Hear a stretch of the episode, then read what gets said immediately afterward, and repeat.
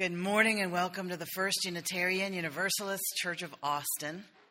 We are a spiritual community dedicated to the free search for truth and meaning, and we're very glad you're here. I extend a special welcome to those of you who are visiting with us this morning. If you care to, please fill out a visitor card. You'll find it on the back of the pew in front of you, and it will give you our electronic announcements every Friday. No one will show up at your home. We come from a long heritage of teaching that there is a spark of the divine in every human being. And it is that heritage that I say, let us greet the holy in our midst by turning to the person to your right and left and welcoming them here this morning. Please say with me the words by which we light our chalice. In the light of truth and the warmth of love, we gather to seek, to find, and to share. These words are by the poet T.S. Eliot. I said to my soul, be still and wait without hope, for hope would be hope for the wrong thing. Wait without love, for love would be love of the wrong thing. There is yet faith, but the faith and the love are all in the waiting. Wait without thought, for you are not ready for thought. So the darkness shall be the light, and the stillness the dancing.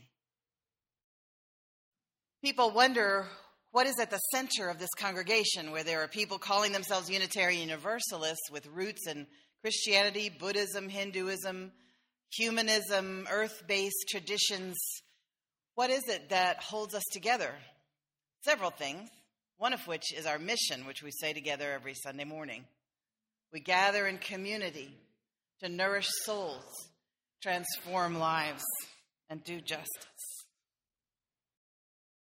As we prepare to open our hearts to hear the reading and have a time of meditation, let us all breathe together into that place in our heart where we are who we are.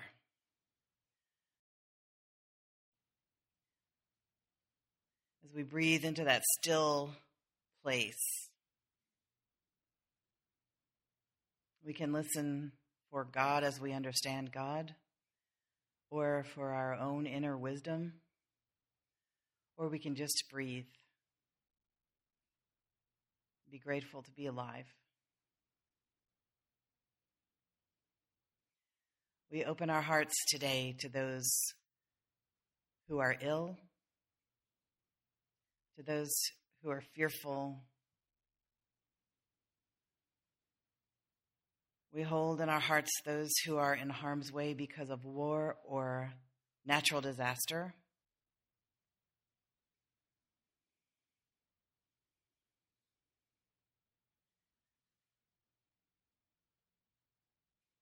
We hold in our hearts those who have money troubles, family troubles.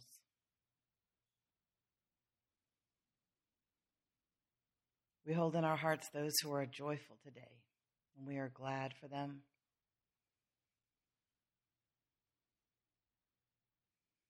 It is here in the silence that we can find clarity, that we can know from moment to moment whether our job is to alleviate the suffering that is right before us or add to the joy in the world by enjoying our lives.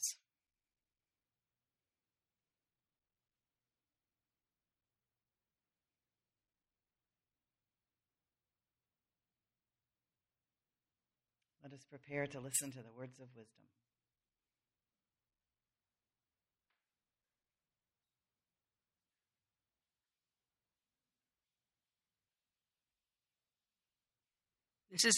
This is from the poet Khalil Gibran. But if you love and must needs have desires, let these be your desires. To melt and be like a running brook that sings its melody to the night. To know the pain of too much tenderness.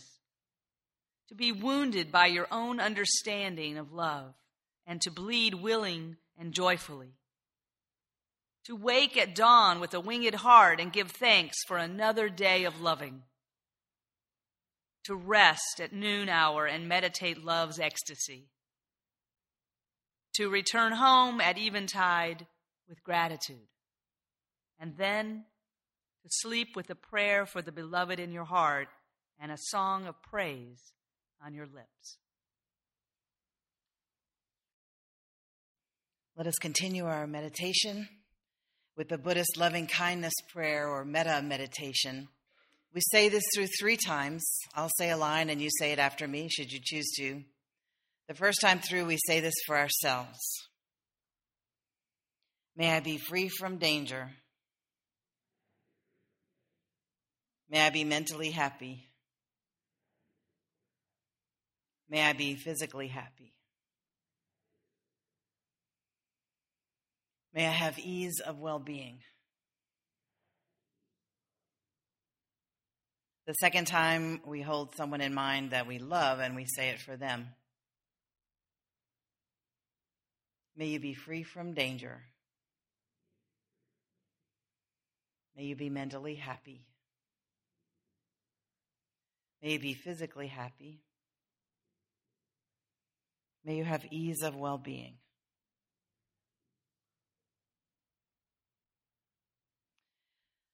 The third time, as a spiritual exercise, we say it for someone against whom we have a resentment. It's important at this point not to look around.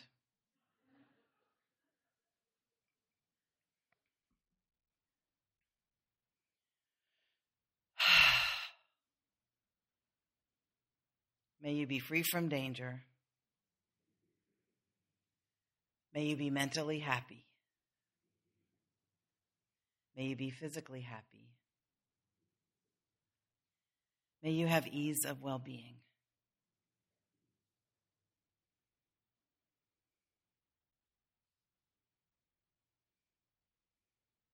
Someday I'm going to be such a good person that that's going to be easy. I hope. So this is our last segment of the series on the Buddhist Eightfold Path. Started last year, and at the beginning of the first sermon, I asked you if you remembered that old Hollywood Buddhist movie from 14 years ago called The Matrix. It was a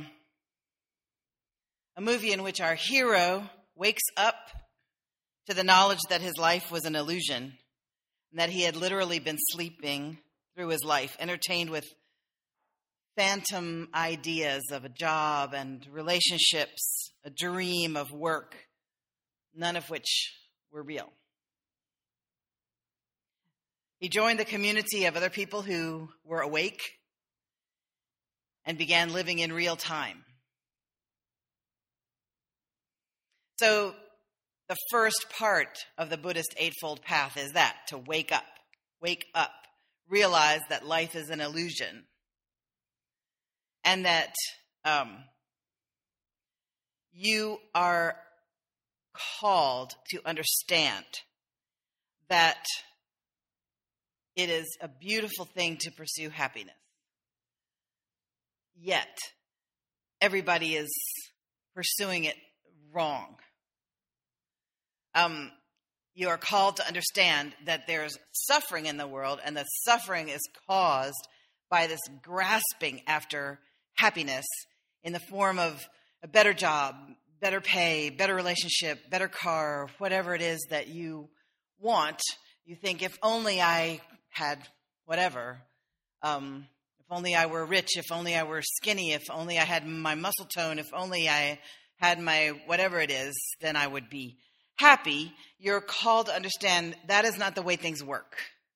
That is not what brings happiness. So grasping at things that pass away is a sure path to suffering. And so what Buddhism offers in its Eightfold Path is a way to train oneself to live with grace and stability and equanimity, and to make one's living in a helpful way, and to hold one's heart open to the suffering and the joy of others. So We've talked about right understanding and right livelihood, how to make a living the best way, right speech, how to speak in a way that creates health and not harm. We've talked about how to behave. We've talked about how to be mindful, even though I told you I'm not very good at it. We've talked about it anyway.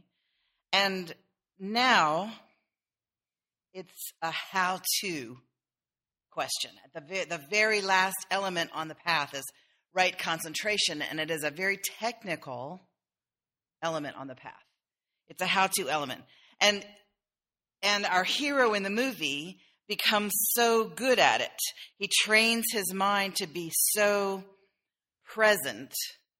I like calling it present-mindedness, I told you, instead of mindfulness. He trains his mind to be so present that he can, in the middle of a gun battle, see the bullets coming at him, and he avoids the bullets in slow motion. It's not really in slow motion, though, because you know how bullets go. They're like too fast to see. I hope you don't know, actually. But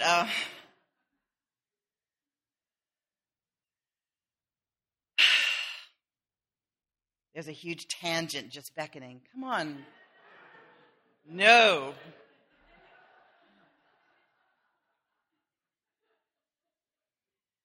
So even the bullets going as fast as they were going, they were no match for the concentrated, one-pointed mind of our hero.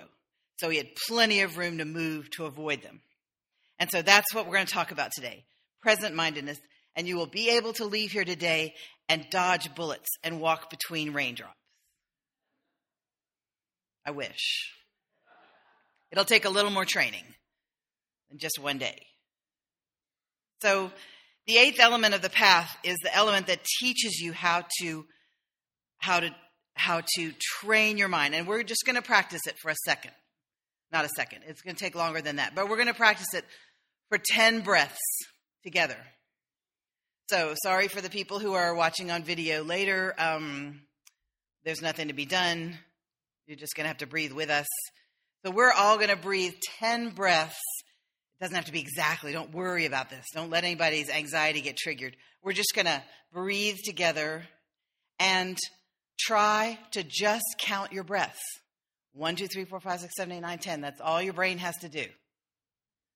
And if you find yourself wandering, we'll talk about that later. Or just gently, you don't go, oh, curse you, you're wandering. You just gently invite your mind to come back to paying attention to your breath. Okay, here we go. Breath one. I'm going to stop talking now.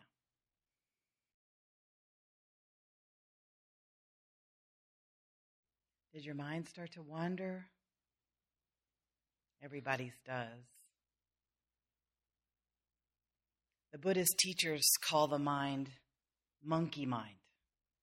And they say that it's like a jungle full of monkeys swinging from tree to tree.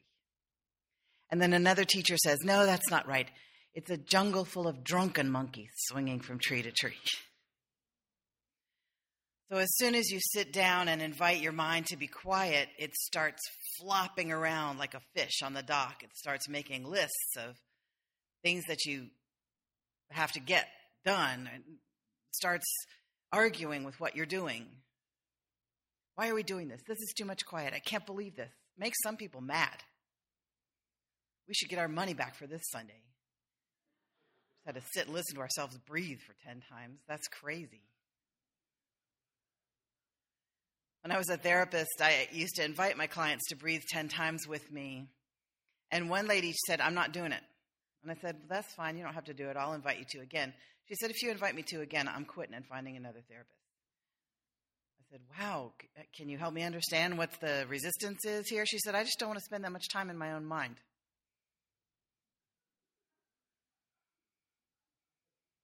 Okay.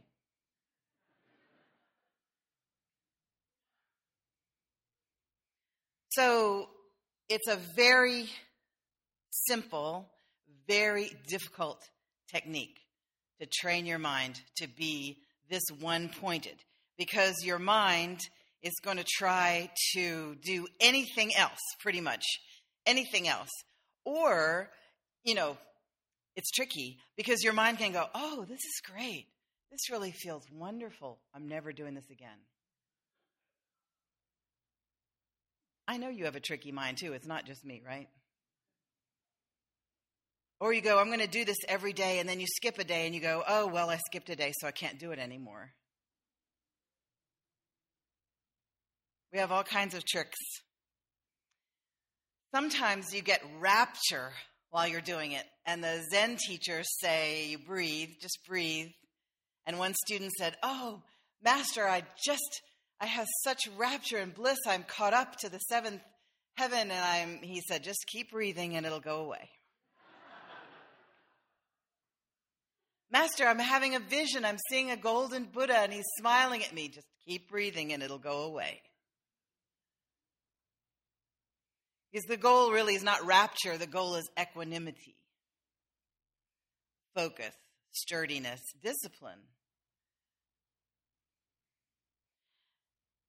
It's to be able to be calm, that's your goal, to be able to be compassionate, to be able to be deeply happy, to be able to have your mind feel warm and loose and ready instead of kind of stuffed and pushed and snappish.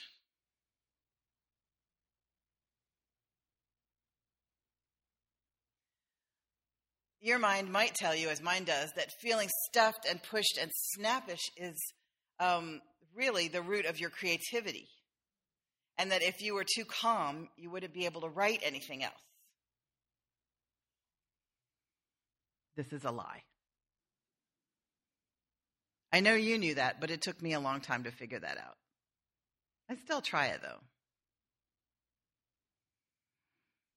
So equanimity is when you can stay focused and kind, even though your bank account has crashed, even though you've just had a bad diagnosis, even though your beloved is not doing well, you can stay sturdy. That's hard. That's what it's for. So these are not all the benefits. In the 90s, they began doing brain scans on people who meditate, Yale, Harvard, MIT. Those are people who are studying mindfulness-based meditation. Jon Kabat-Zinn is the main voice of those people who are making these experiments. And here's what they found out. The gray matter in your brain thins as you age. It thins. Used to be, they thought there was nothing you could do about it. Now they find out you meditate 20 minutes a day, your gray matter thickens again. Your brain actually produces more brain matter. The same matter that thins as you get older. And, in fact, in older people, the thickening is more pronounced than in younger people. So the benefits of meditation are even more pronounced in people who are older. And if you don't care if your brain's thinning, then all kinds of skin conditions also improve more rapidly. If it's the outside you care about. When you're doing this meditation, you do medical treatment for your skin conditions, of course. You don't just meditate. But the ones who were meditating and doing treatment got better 4 times as fast, talking skin now, as the people who just did the treatment and then sat for 20 minutes a day just thinking thoughts of their own. So just sitting and being quiet with your coffee or in your bathtub or patting your cat or whatever, it's great for your blood pressure or whatever, but it's not as good for your creating new cortex. It is this counting your breath kind of meditation. There are different kinds of meditation too. So sitting still is one of the ways. Sitting still, you count your breaths. You don't count all the way to 400. You just count to 10 and then start again. It's not a competition to see how many you can do, see? You just do and then you'll find yourself surreptitiously counting your sets of 10. No, you don't have to do that either. Just count to 10 and let it go, and go back to 1 again. And if you lose track, it's all right. Go back to 1 again. If you have lots of thoughts, it's okay. Just invite yourself gently to go back to 1 again and feel your breath coming in and out. Other people, see, they talk about full mind meditation and empty mind meditation. Other people look at a candle as a way of meditating. So they look at a candle, and that's a way to focus their attention. Or you look at a spot on the wall. Or other people fill their mind with a prayer. So there is in the Christian tradition, there's a prayer called the Jesus Prayer. And that is a prayer that people say over and over and over and over and over and over. Or you can do a rosary. You say different prayers over and over and over. Or you do a Buddhist mala. You've seen the beads on someone's hand. You can do different Buddhist prayers for those beads. Or I just use mine to help me remember to breathe deeply. If you want to do empty mind meditation, you sit and you breathe and you picture something like a field of snow or a calm, still, glassy lake or an ice hockey rink, and something that is smooth and clear. And then as you start having thoughts, just imagine yourself with a little broom, just sweeping the thoughts off of the thing, whatever you're picturing. Just getting it back to glassy, snowy, icy, whatever. Those are different ways to do it. Sometimes people, transcendental meditation used to give you a mantra. They would give you a couple of sounds to say. You might still have that one if you ever did transcendental meditation. Or you could just use a word that you like thank you, or shalom is a good one. Om is the very first, most ancient one. You could say ice cream, if you like that one. Whatever word that you can just live with over and over and over to give, it doesn't have magic in it. It just gives your mind something to do while you're sitting still.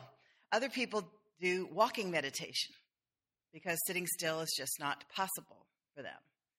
So you walk, and you give your mind something to do by feeling the ground on your foot. Thich Nhat Hanh talks about walking meditation. You feel your heel, and then the middle of your foot, and then your toes. Repeat, repeat, repeat, until you've taken your walk. That's walking meditation. And it is hard. It's like exercise, you know. It's harder at first, and then you get a rhythm going, and you miss it if you don't do it. We have a group that meets every Monday night. You'll see it in the announcements in your bulletin. They sit together just as a way of having a touchstone. You sit with a group of people that some people feel adds to your experience of sitting in silence.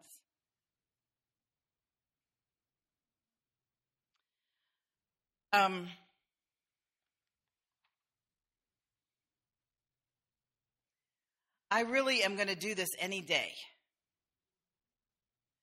I've been saying that for a while since last time I did it regularly. I thought I'm just going to let this go for a little while and then I'll come right back to it. It's only been 10 years. I'll start again any time here. And I want you to know that this path is not anything weird. This path is part of our Unitarian heritage. Goes back to Ralph Waldo Emerson, Henry David Thoreau, people who were reading the Buddhist and the Hindu texts back in the 1800s.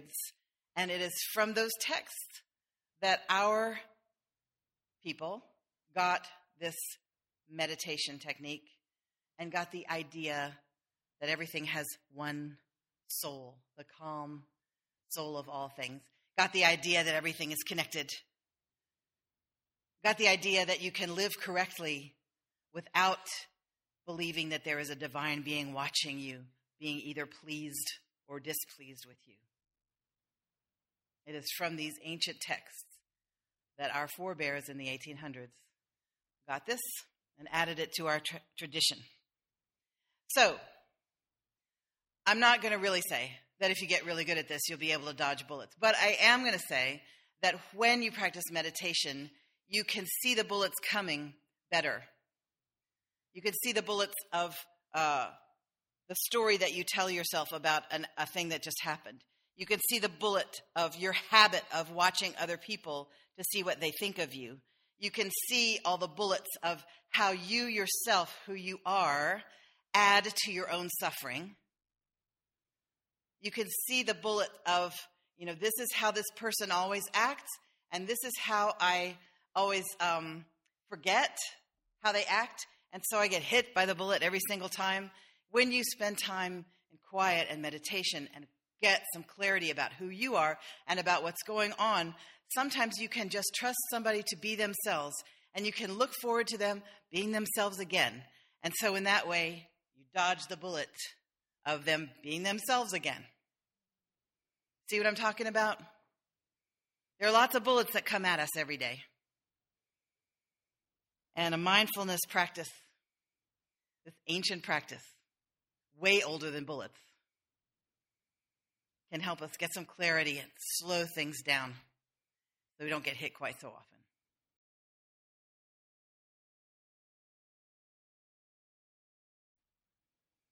Let us say together the words by which we extinguish our chalice.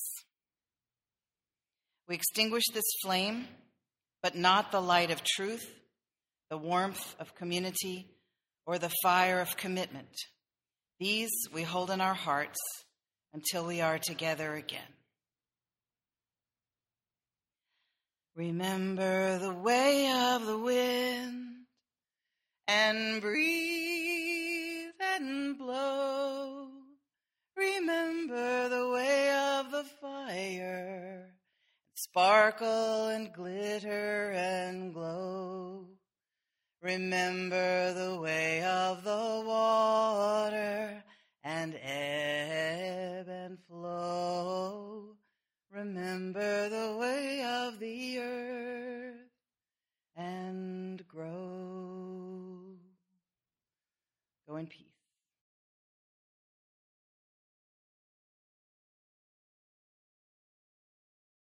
This is a presentation of the First Unitarian Universalist Church of Austin.